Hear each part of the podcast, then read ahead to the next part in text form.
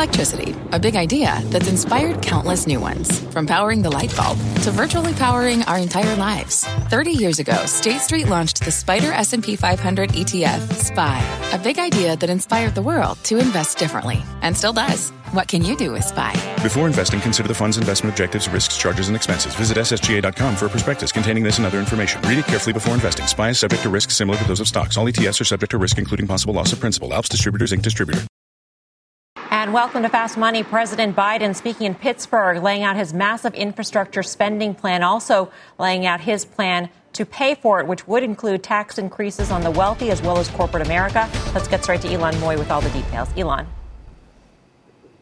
Melissa, the president there trying to strike an inspirational tone, calling on the country to consider the possibility of American innovation, but also underscoring the fact that what he's calling a once-in-a-generation investment in infrastructure is also fiscally responsible. A few new details that he uh, shared during that speech included that raising the corporate tax rate to twenty-eight percent would raise a trillion dollars over the span of fifteen years. He also said that establishing that global minimum tax on foreign income, that would raise another trillion dollars. And he went beyond what the White House had said previously, which is that uh, the two trillion dollars in infrastructure spending would be paid for over fifteen years. He said that it would be more than paid for over that period of time, that they could even raise more revenue to make up for that uh, amount of spending, that historic amount of spending, uh, because he said that this is going to be not just about uh, paying for infrastructure, but also about making America more competitive.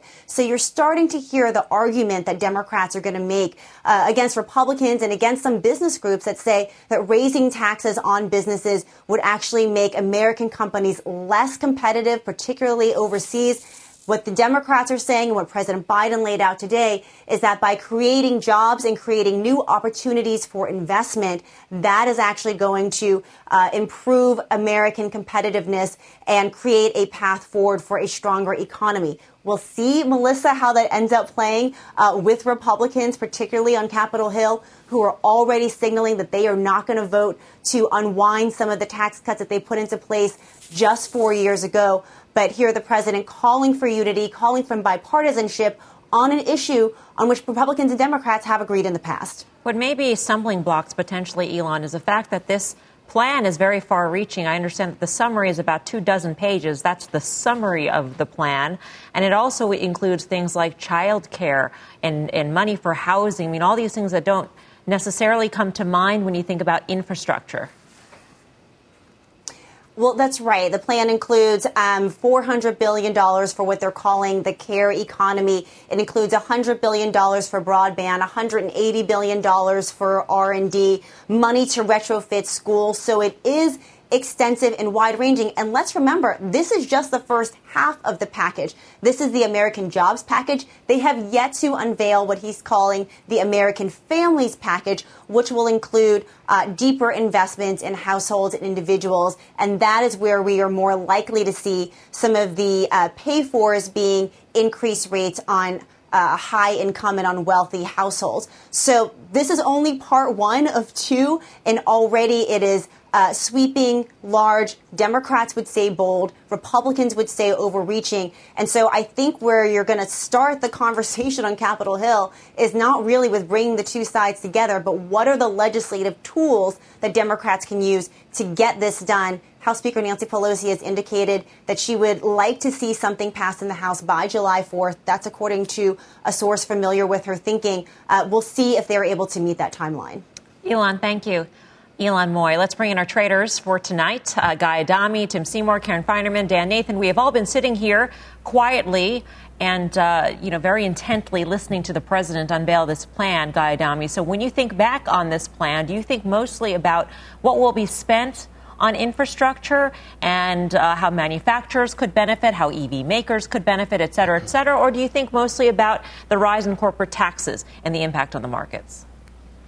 Well, I mean, the market doesn't seem to really be all that concerned about the rise in corporate taxes. I mean, because this is something that's been telegraphed for quite some time. And here we are, basically S and P four thousand. So although I think it's smart to think about it, the market doesn't seem to care. What I do think about and what we've talked about And, you know, some of the names that Karen's been talking about, like a U R I, which she can wax poetic about, are some of these names that will be the beneficiaries. We've talked about Caterpillar. Caterpillar today came within a whisper of its all-time high before it pulled back. You mentioned Vulcan Materials over the last week or so. All these names stand to do really well. The question we have to ask, and I think some of us have answers or, or some concerns, is that have the stocks basically discounted all that? Mm-hmm. Some of the moves in these stocks have been extraordinary. Uh, again, U R I from, from where it was in March of last year to where it is today, Caterpillar, same type of thing. So the real question comes down to, is the market ahead of us? And some of these stocks, I think, I think they are, for sure. Yeah, because for as much as the market has already priced in to some degree rising taxes, they will have priced in to some degree a rise in these stocks uh, in terms of business, Karen. And so how do you approach a name like a U R I, which you have owned um, for some time uh, and have seen a nice rise in? Yes. Mm-hmm. Yeah, I mean, as Guy pointed out, you know, the depths of March, I think it was maybe seventy last year, and it's three, whatever, thirty today. I think uh, Guy also pointed out, you know, we've known for a while that we were going to see an infrastructure bill. So I do feel like a lot of it's priced in. And so for me now, I'm probably looking to sell some out-of-the-money calls. But I think Guy made a really interesting point also about taxes, in that we've known that for a while, that we're likely to see a tax increase, and yet the market doesn't seem to care. But if you look at some of the names, like United Rentals, like some of the steel stocks, the ones that really would be beneficiaries of infrastructure, uh, you know, they're reflecting it, and yet maybe the market just doesn't care about the tax rate rise. Maybe they don't think it'll happen. I actually do think it will happen.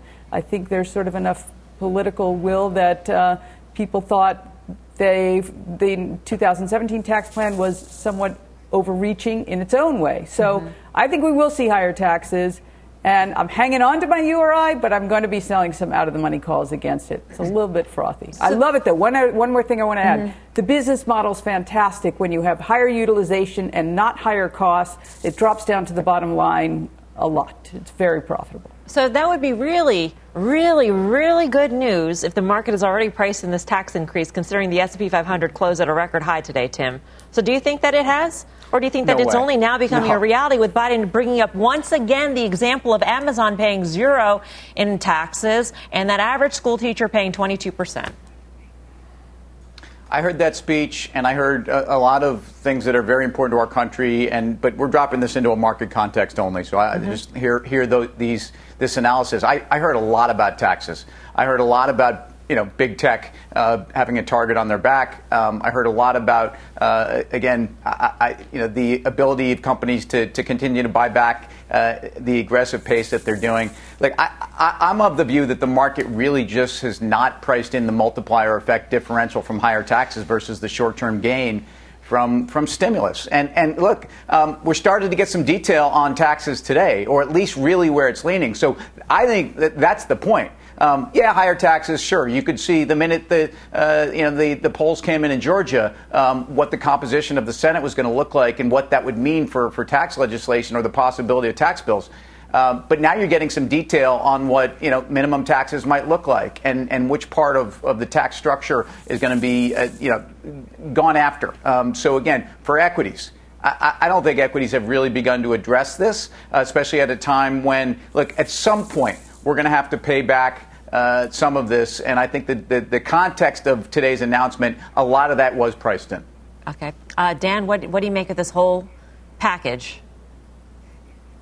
Yeah, I mean, Tim just mentioned a word, payback. And, and so, you know, what happened in two thousand eighteen is that we borrowed a trillion and a half dollars from the future. We gave it to corporations. And what did they do with it? They did not use it to invest in America. They did not use it to invest in their businesses, to hire people, that sort of thing. They bought back their stock. So over the next two years, I think buybacks in the U S equaled probably about a trillion and a half dollars, which was the tax cut um, at that point. So what I like about this plan is that, you know, there is going to be some sort of, uh, you know, focus on actually Uh, investing in infrastructure, that sort of thing. So, you know, I, I think that the pendulum's going to shift. I think that every new um, administration that we get, we're going to have this fight on taxes back and forth. We're probably going to arrive at something that is in the mid twenties for corporations. We know that the nominal tax rate was much lower than thirty-five percent before they cut it in two thousand eighteen. But I guess at the end of the day, if we can find that right equilibrium where corporates feel incentivized to invest their capital, then that is probably going to be the best thing for America. And then at the end of the day, also, if we reshore a lot of these jobs, there's been a five-year attack on globalization. And all of a sudden, our industry seemed to be well-positioned, whether it be because of the disruptions of the supply chain that made evident during the pandemic. We want to make a lot of stuff here. Intel just told right. us they want to make chips here. They want to make foundries here. Our auto companies are investing in E V and autonomous, and that's going to be great for America. I just think that we need to find the right tax rate and the right equilibrium as far as the investment's concerned, and then maybe this plan is on uh, path to do that. Yeah, equilibrium is important, especially to the markets, Guy. But to Dan's point on buybacks, even if just the element of buybacks and that support in the market, if that goes away entirely or almost entirely, um, because the gravy train of the tax cuts is gone, then you know you lose that one support of the market, and, and that could be trouble for equities. Yeah, that's an interesting point, and I, I completely understand it at that level. And, and I would push back and say, well, I'd also say the companies have gotten lazy over the last twelve years because they haven't had to focus on their businesses because money's been so cheap, and all they have to do is buy back stock and watch the stocks go higher. So if you take that away from them, mm. maybe it'll force them to actually be better operators. So in a perverse sense, it might be the most bullish thing possible for the stock market. I think that's just another way to look at it. Again, I just think that Fed policy over the last twelve years has made people lazy, lazy in so much to be able to buy back stock. You take that away from them, it forces them to focus differently. And I think that's a bullish thing. All right. For a more straight reaction to the infrastructure package, let's turn to Savita Subramanian, head of U S equity and quantitative strategy at Bank of America Securities. Savita, great to have you with us. Um, you have said that you believe the market was pricing in infrastructure for a long time. And so are there any surprises in what Biden unveiled? Yeah, you know, I think that the market is is pricing in the good news around infrastructure. And if you look at just a few different measures of valuation, um, you know, market cap of the S and P to money supply, um, that indicator suggests that the market is expecting to see over two trillion dollars of near-term stimulus just based on getting back to some kind of average multiple. Now, I think to to your trader's point, I don't think the market has necessarily priced in the negatives, which are how are we going to pay for this? And where I worry is that we're starting to hear more and more concern from investors on tax hikes. And while that's not necessary anath- necessarily anathema to corporate earnings for this year, we're still expecting to see very strong corporate earnings. Um, we do think that, you know, potential reversal in, in the tax hikes based on Biden's current corporate tax proposals could take as much as five to ten percent off of earnings growth for this year. Now, remember, we're still forecasting about twenty percent earnings growth, so we'd still see strong earnings growth, but there is a, a pretty big differential between, um, you know, kind of pre- and post-tax reform, what that earnings growth is going to look like. Um, and again, you know, I think the the problem is, we're likely to see fiscal uh, spend and infrastructure spending mm-hmm. over a protracted period of time, whereas tax hikes hit immediately, um, you know, cu- probably sometime next year if we see them. So I think that's the, the risk is sort of the timing of the good news, the uh, immediate hit of potential negatives. That's an interesting point. That's that this this stimulus to the economy will happen over such a prolonged Uh, you know, amount of time versus the immediate hit. But the five to ten percent earnings growth haircut, Savita, that is based on a twenty-eight percent corporate tax rate? Exactly. It's just okay. based on the partial so, reversal in the Bush tax cut and then the um, the foreign earnings um, uh, uh, excess taxes. So what does so that do to multiples and for your expectation for the S and P five hundred?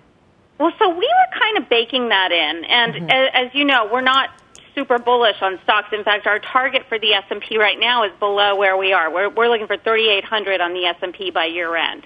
And, you know, I continue to say I think that action this year is going to be in earnings, not in multiple expansion, But where you are going to see multiples continue to expand is in the cyclical G D P-sensitive areas of, of the market. So I'm a big fan of industrials, even even though they've run quite a bit since, you know, last March. I mean, I think that what we need to remember is, yeah, we've seen industrials and cyclicals and CapEx beneficiaries do really well since last March. But think about where we were last March. Last March, the world was ending. We were in a complete global collapse. Of course, stocks have gone up since then, but I think what's interesting is that we've seen new highs for tech, you know, for every month since uh, since late last year, whereas we're only starting to see new highs in some of these industrials and CapEx beneficiaries. And on a valuation basis, mm-hmm. you know, consumption plays, COVID beneficiaries are still trading at premia in some cases to CapEx beneficiaries. So I think that there's still room to go in this cyclical Um, you know, kind of CapEx uh, beneficiary trade. And I like industrials. I like select materials. Mm-hmm. Um, I think there are pockets of the market that can do really well um, on a continued basis, uh-huh. even though we've seen such a strong run in some of these areas. Savita, thank you. Good to speak with you. Savita Subramanian. Thank- For a look at some of the stocks that could benefit from the infrastructure bill, head on over to C N B C dot com slash pro. Let's quickly trade this. Uh, Tim, I'll go to you. Uh, she's already factored this in. She's factored in a twenty percent Uh, corporate tax rate, and will stand pat on our estimates for the S and P five hundred. Make you feel better? Well, um, I, I'm not sure. I, mm-hmm. I, I think the market is yet to, to really address uh, and pay for the taxes. So what she said about the, the companies that benefit most, and look, I, look at it, G M, a name you know I'm long, case in point. That stock did nothing for five years, nothing. Um, and so talk about reinvesting in their business and talk about reinvesting in the things that are part of the infrastructure bill and the focus of this country, like E V and efficiency um, and, you know, where they're creating jobs. So um, I, I think this is about multiple expansion. Remember, in terms of industrials and commodities, I don't want to buy them when they're cheap. I want to buy them when they're expensive. And that's that's what we're seeing. We're seeing them actually re-rate. That's the time to own them uh, to me as an investor. All right, let's move on here. Treasury Secretary Janet Yellen speaking out about vulnerabilities in the hedge fund world. Let's bring in Steve Leisman, who's got more on that. Hey, Steve. Melissa, yeah, the blow-up of Archegos, a family office, uh, as you know, masquerading as someone in the hedge fund, got the attention of top financial regulators. The Financial Stability Oversight Council brings together all the top financial regulators, including Yellen and uh, Fed Chair Jay Powell, just releasing a statement saying the issue was discussed during their closed-door session this afternoon. No details were provided, but it was the first F S O C meeting chaired by Janet Yellen as Treasury Secretary, and she definitely signaled a more aggressive stance on regulation compared to her prede- predecessor, former Secretary Steve Mnuchin. Saying that F S O C needs to do more to address the financial system vulnerabilities, Yellen said she was reestablishing the hedge fund working group that Mnuchin had disbanded. Yellen said F S O C would look at how hedge funds amplify stresses on the financial system. We'll also look at vulnerabilities of non-bank financial intermediaries, open-ended mutual funds, and money market funds, all things that have been on the list but not necessarily focused on. Also pledging to review disruptions in the Treasury market last spring that came from the pandemic and forced the Fed to intervene to provide liquidity. Finally, the vulnerability of the financial system to climate change, discussed for the first time by F S O C. Melissa? So they won't say that this is uh, directly in response to what's gone on at Archegos, that it was in, in the works beforehand? Nothing to do with it? The hedge fund thing was, yeah, but we did find thing. out from a, a readout they provided that, in fact, this Arche- Archegos, I guess it's pronounced. You, you tell me, Melissa. It's a mystery to me. Um, but in any event, uh, it was um, actually discussed at this F S O C meeting. Okay. Thank you, Steve. I'm just going to call the family office headed by Bill Fong. Um, so, Karen, is this a, a good thing or a bad thing, thanks, Steve, uh, for the hedge fund industry to get this working group, um, you know, restarted? Uh, well, that is a good question. It depends what they what they make of it, right? Yeah. But it would seem to be that prevent, protecting actually banks from, I don't know at what point did they were they did they become aware that, wow, they all had this exposure, and that much, that makes it that much riskier, because if everyone wants to try to get out at the same time, we see what happens. For hedge funds who want to continue to do this kind of leverage, probably a bad thing, but that that's okay. Yeah, I mean, with. E- Tim, you're shaking your head. No? Doesn't make a difference. Well, I, no, no, no. I, I, I agree with what Karen's saying. Mm-hmm. I'm shaking my head thinking that, you know, poor banks, like they didn't know what they were doing. Come on. They've got they've got very sophisticated risk management teams. Some banks we all made know money the impact off of this. Of derivative. Yeah, well, I mean, again, so so and, and by the way, trading swaps is one of the most profitable things you can do. They make a lot of money on swaps. They make more money trading swaps than they do on cash. So, um, you know, to the extent that they took some risk, I mean, they're big boys. I, I don't know that we need to protect the banks from, from hedge funds who are sophisticated investors. I think they sought out that business. Um, I, I think there's, look, I'm not worried about the bank's balance sheets here, I think, at least overall. I think there's significantly less leverage in the system. I think hedge funds, as we said this two nights ago, uh, probably have leverage similar to where we were back at the Lehman crisis. And it's not, it's not, you know, catastrophic levels, but it's a lot higher. I think banks' balance sheets are very different. They're fine. Yep. All right, we've got an earnings alert for you on Micron. Shares are jumping in the after hours. Josh Lipton's got all the details. Hey, Josh. So, Melissa, remember heading into this report, this stock had rallied about twenty percent this year, was up about one hundred ten percent in the past twelve months, and now still higher here in the after hours. Micron beating on the top and bottom. Q three guidance also stronger than expected. They catch up with Matt Bryson over at Wedbush. He says inventories and accounts receivable came down in the quarter, so that suggests Micron is really shipping everything they can. Having said that, he does have a neutral rating here on valuation. On the call, C E O Sanjay Mehrotra is saying they're seeing Micron seeing higher demand across multiple end markets. Talked about the data center where enterprise demand is starting to improve. In P C, they continue to see healthy demand. Mobile revenue grew twenty-one percent. Auto, more demand than Micron can supply. Bottom line, twenty twenty-one is shaping up to be solid, he said, with the overall outlook improving since the last earnings call, though he did note that supply is constrained with lean D RAM inventories. Melissa, back to you. All right, Josh, thanks. Josh Lipton. Guy Adami, what do you think of the report? It's amazing. Operating margin came in north of twenty percent. Same quarter last year was eleven point three percent. You say, okay, you know, maybe it's not a great comp. Well, the street was looking for, I think, seventeen percent. So this is a really good quarter. I think, if I'm not mistaken, Coco Beware was on last night talking about the options action in Micron. So I think Mike had it on. I think you stay with Micron. Uh, I think it continued to, to grind higher from here. That would be Mike Coe for all you who need a dictionary for that. That's what I said. Um, Dan, what do you think of Micron here? I love it that Guy Adami immediately goes to the operating margins. Mel, you've been doing this with Guy for how long? Too Does long. He always go to the operating margins usually, every single usually, time? Usually, especially for chip companies. Usually, yeah. usually. Yeah.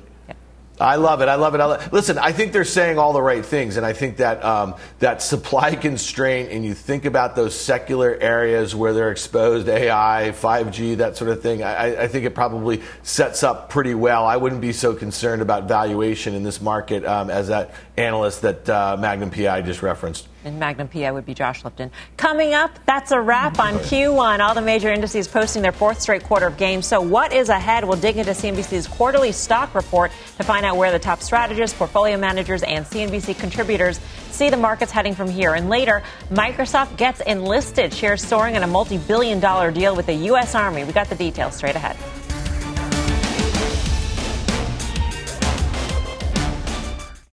Wouldn't it be great to have all your investment and retirement accounts in one place? Yahoo Finance, our sponsor today, makes it easy. I use it to put my investment account and four oh one k accounts into one hub and get expert tips that help me confidently manage my money. For more than twenty-five years, Yahoo Finance has been the brand behind every great investor. Whether you're a seasoned investor or are looking for that extra guidance, Yahoo Finance gives you all the tools and data you need in one place. They're the number one finance destination, producing a holistic look at the financial news cycle, including breaking news, original editorial perspectives, analyst ratings, independent research, custom customizable charts, and so much more. Securely link your brokerage accounts for a unified view of your wealth, including four oh one k and other investments. A comprehensive perspective is what sets apart great investors, and it's how Yahoo Finance ensures you have the insight to look at your wealth in its entirety. For comprehensive financial news and analysis, visit the brand behind every great investor, yahoo finance dot com, the number one financial destination, yahoo finance dot com. That's yahoo finance dot com.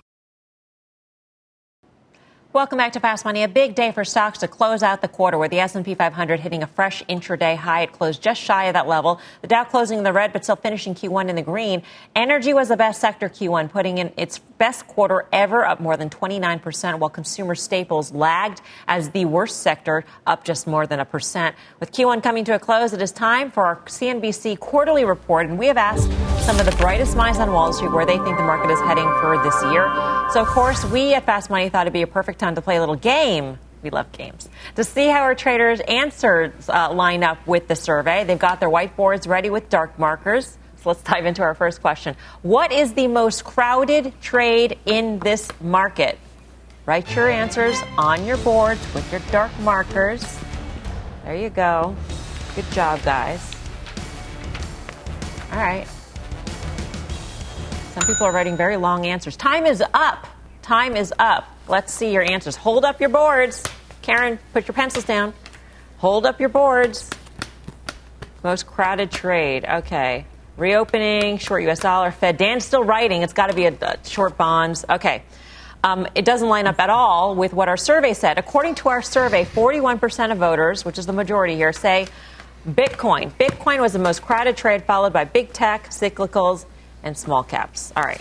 Wipe your boards down, please. Clear your boards. We're going to mm-hmm. get to the next question. Uh, over the next twelve months, this is a would you rather, so they borrowed this from us. Would you rather buy J P Morgan, Goldman Sachs, PayPal, or Square? It's four choices, J P Morgan, Goldman Sachs, PayPal, or Square. So right, right, right, people. I mean, how long is this going to take? It's like four letters at the most. Okay. All right, time's up. Time's up. Markers down. Hold up your whiteboards. Uh, two, three J P Morgans. Very interesting. Guy is the only one with Square. According to our survey, forty-eight percent say J P Morgan. So you nailed it. You nailed yes. it, guys. Zero percent mm-hmm. said Square, Guy. You're alone out there. All nice right. Good job, Guy. Clear, clear Tip, your boards. Generally speaking, that's Attaboy. You're alone. Attaboy. Uh, clear your boards. Let's move on to a reopening play. Okay, here's the question. Over the next twelve months, would you rather buy Hilton, Airbnb, or Live Nation? Hilton, Airbnb, or Live Nation? Okay. Right, right, right.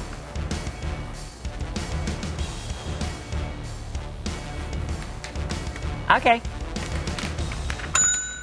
Hold up your boards, please. Hold up your boards.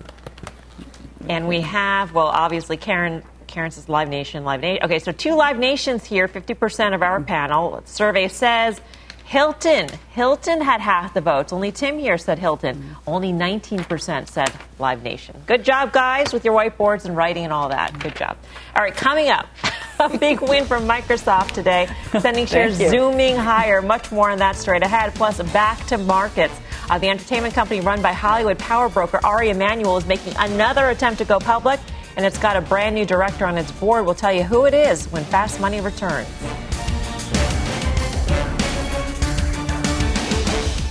At the U P S Store, we know things can get busy this upcoming holiday. You can count on us to be open and ready to help with any packing and shipping or anything else you might need. Is there anything you can't do? Um, actually, I don't have a good singing voice. The U P S... Nope. But our certified packing experts can pack and ship just about anything. At least that's good. The U P S Store. Be unstoppable. Most locations are independently owned. Product, services, pricing, and hours of operation may vary. See Center for details. Come in today to get your holiday goodies there on time.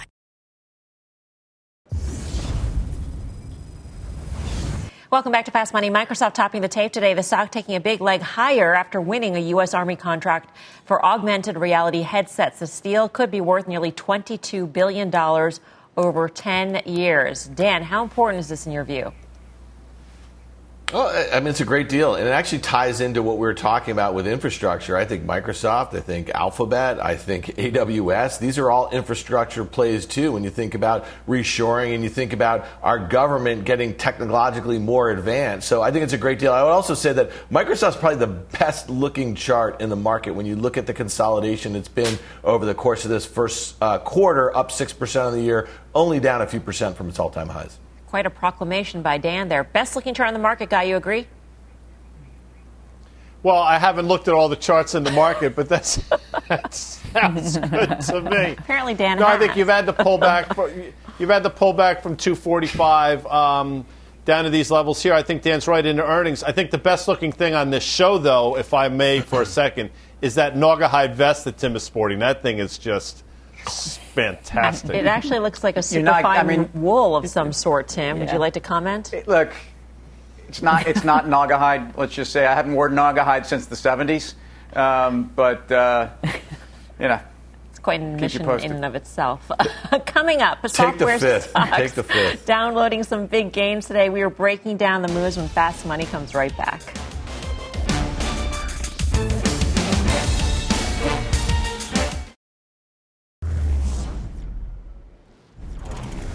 Welcome back to Fast Money. Apple shares rallying today on the back of an upgrade at U B S. It's our call of the day. The firm slapping a buy rating on the stock, upping the price target by twenty-seven bucks to one hundred fifteen a share. Um, shares are one twenty-two right now. Analysts noting Apple's E V car ambitions haven't been priced into the stock. So let's let's trade this one. What struck me here is that big cap tech overall had a very good day. We saw the Nasdaq um, really make some pretty strong advances. This in the face of a ten-year yield that topped one point seven four percent, Tim. Yeah, I, you know, look, if you look at the triple Qs, so the NASDAQ one hundred against the S and P, uh, a lot of that, you know, call it destruction relative value-wise was, was put in, I think, the, you know, through about two weeks ago. Since that point, especially also if you look at semiconductors, they've outperformed the S and P by, you know, almost eight percent over the last couple weeks. In terms of Apple, uh, on the charts, it's it's trading below the fifty for the longest period it's had since the middle part of twenty nineteen. Uh, to the extent that you need a catalyst, you need another story to talk about outside of five G and refresh, you know, maybe this is the story. But I, I just don't think we're ready to ascribe a particular value. I think the story with Apple is one where this is going to be a longer refresh cycle, and five G is a gift that we'll keep giving for a couple of years. I want to make a correction here. U B S raised the price target to one forty-two, which makes a whole lot more sense than one fifteen. Mm. That's for sure, twenty bucks above where it closed. Guy, where do you stand on Apple at these levels? There's, there's never a be- listen. The analysts are never going to get fricasseed for upgrading Apple. So one forty-two. I mean, if you get there on the six dollars they're going to earn, you're talking about a name with a twenty-six multiple, which people seem to be comfortable with. The market seems to be comfortable with. I don't think the ten-year yield story is a, is that detrimental to Apple. But in terms of Nasdaq overall, I think it's acclimatizing. It's getting used to mm-hmm. these lofty levels, and as long as it continues to sort of get used to the twenty thousand foot level, uh, it'll be easy to get to the summit, which, by the way, happens, I think, in May for Mount Everest. You get to a certain level, though, at Everest where you're in the death zone, and we're getting precariously close to it, I think, in terms of yield. So well, I'm still of the belief yields go higher, and I do think it's going to be very negative for the NASDAQ at a certain point. Some people see climatization, some people see frog and boiling water, but we'll have to see on that. Um, we've got some star-studded news in the I P O world. For that, let's get to Deirdre Bose, who's got the details. Dee. Melissa, Endeavor Group filing for an I P O. This is, of course, the talent agency company backed by Ari Emanuel, and it comes after it was forced to abandon its listing in twenty nineteen after weak investor demand. So key question here, what has changed between now and then? Well, for one, the I P O market has been hot, and there are more ways than ever to go public. Endeavor, though, sticking with that traditional I P O, because this time it has some big-name anchor investors, including Dragoneer, Elliott Investment, Mubadala, that's Abu Dhabi's wealth fund, Chinese internet giant Tencent, and Dan Loeb's Third Point, several others. Now, they have agreed to buy shares ahead of the I P O at twenty-four bucks a pop. A few other interesting bits from the S one guys. Elon Musk, Tesla C E O, or Techno King as he prefers, is on the board as a director nominee. There's an agreement for Endeavor to buy one hundred percent of the U F C. It currently holds a fifty point one percent stake, but upon completion of the I P O, it will purchase the rest. Now, what hasn't changed? Endeavor is still losing money. Revenue shrank last year amid the pandemic to three point five billion dollars from four point six billion dollars in twenty nineteen. Net losses accelerated to six hundred twenty-five thousand dollars from five hundred thirty thousand dollars in twenty nineteen. The S one also breaks out the different businesses. Sports properties, including U F C, made up twenty percent of twenty nineteen revenue. Events, experiences, and rights, which of course got hit hard during the pandemic, that made up more than forty percent. Representation, thirty-six percent. Back over to you, Melissa. All right, Deirdre, thank you. So an increase in celebrity investors, accelerating losses. Karen, where do you come out on this? I think it's interesting, actually. I mean, it's not like a, Elon Musk is on a lot of boards, right? So um, I think that's actually interesting, and in that they have, they're not going to have another failed deal, right? I don't know if you remember two years ago, it was really a very tough time. I don't know if it was like Smile Direct or something, which came out the day before. It was a disaster. So this time they'll get it done. I think the focus here, obviously money losing isn't great, but the focus on sports And when you think about the sports contracts recently signed and how gigantic they are, I think that will create enough interest. They will, they'll have a successful deal. All right, coming up, cloudy with a chance of profits. Why option traders see some dark skies over one cloud name. We'll bring you the trade when Fast Money returns.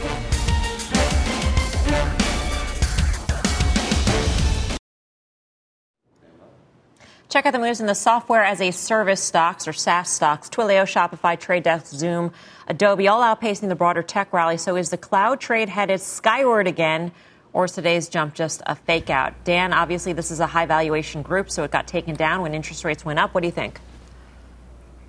Yeah, I think you continue to sell rallies in this group. I think a lot of it has to do with valuation. Guy said he's not worried about Apple's valuation at twenty-six times because rising yields. I definitely think that is a situation that does not apply to this group. And I also think that the pull forward that they had is going to show during the pandemic is going to show a lot of decelerating metrics that they're going to have to grow into. The high valuations stick out like a sore thumb to me right now. Karen, are you still uh, short software?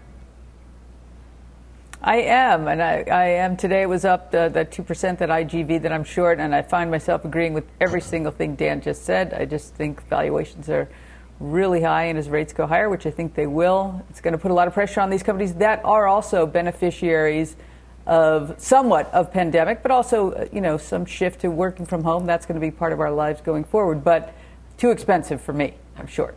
Let's bring in um, Coco Beware, as he is sometimes known here, Mike Coe. You noticed bearish activity in one of the names. Mike.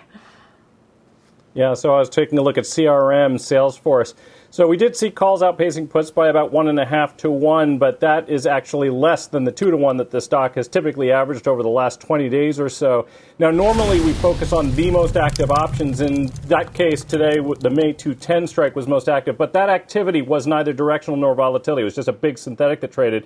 So looking a little bit further down, the trade that really caught my eye was the June twenty twenty-two one seventy-five strike put. Somebody paid ten dollars and fifty-five cents a contract for twelve hundred of those. That's an outlay of over one and a quarter million dollars of premium that obviously is making a bearish bet on C R M that it could decline twenty percent or more over the next year and a half or so. So it's a long dated bet. It's a lot of premium, and it's quite far out of the money. All of those things were unusual and definitely caught my eye because it seems to be playing on the idea that the weakness in the name that we've seen over the last several months could continue. All right. Thank you for that, Mike Coe. For more options action, be sure to tune into the full show next Friday, five thirty p.m. Eastern Time. Up next, we've got your final trade.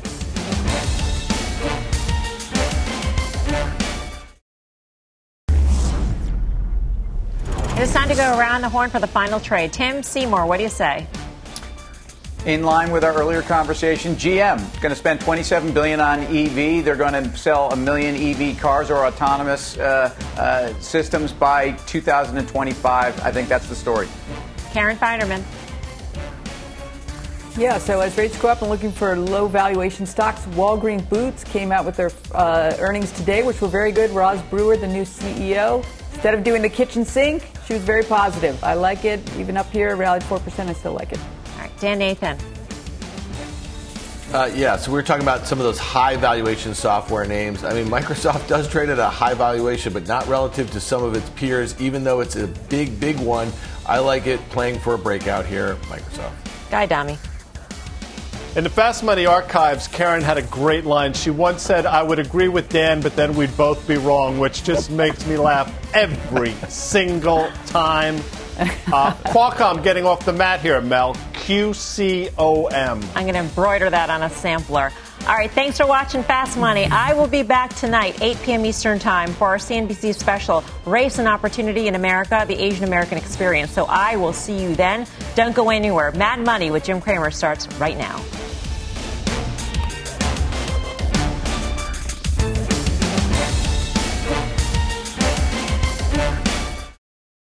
You seek the key. But first, you must learn the ways of precision, craft, and performance with Acura's all-electric Z D X. With a premium Bang and Olufsen sound system, up to a three hundred thirteen mile range, and a Type S variant with an estimated five hundred horsepower, the Z D X is their most powerful S U V yet. Unlock the energy when you visit Acura dot com to order yours today.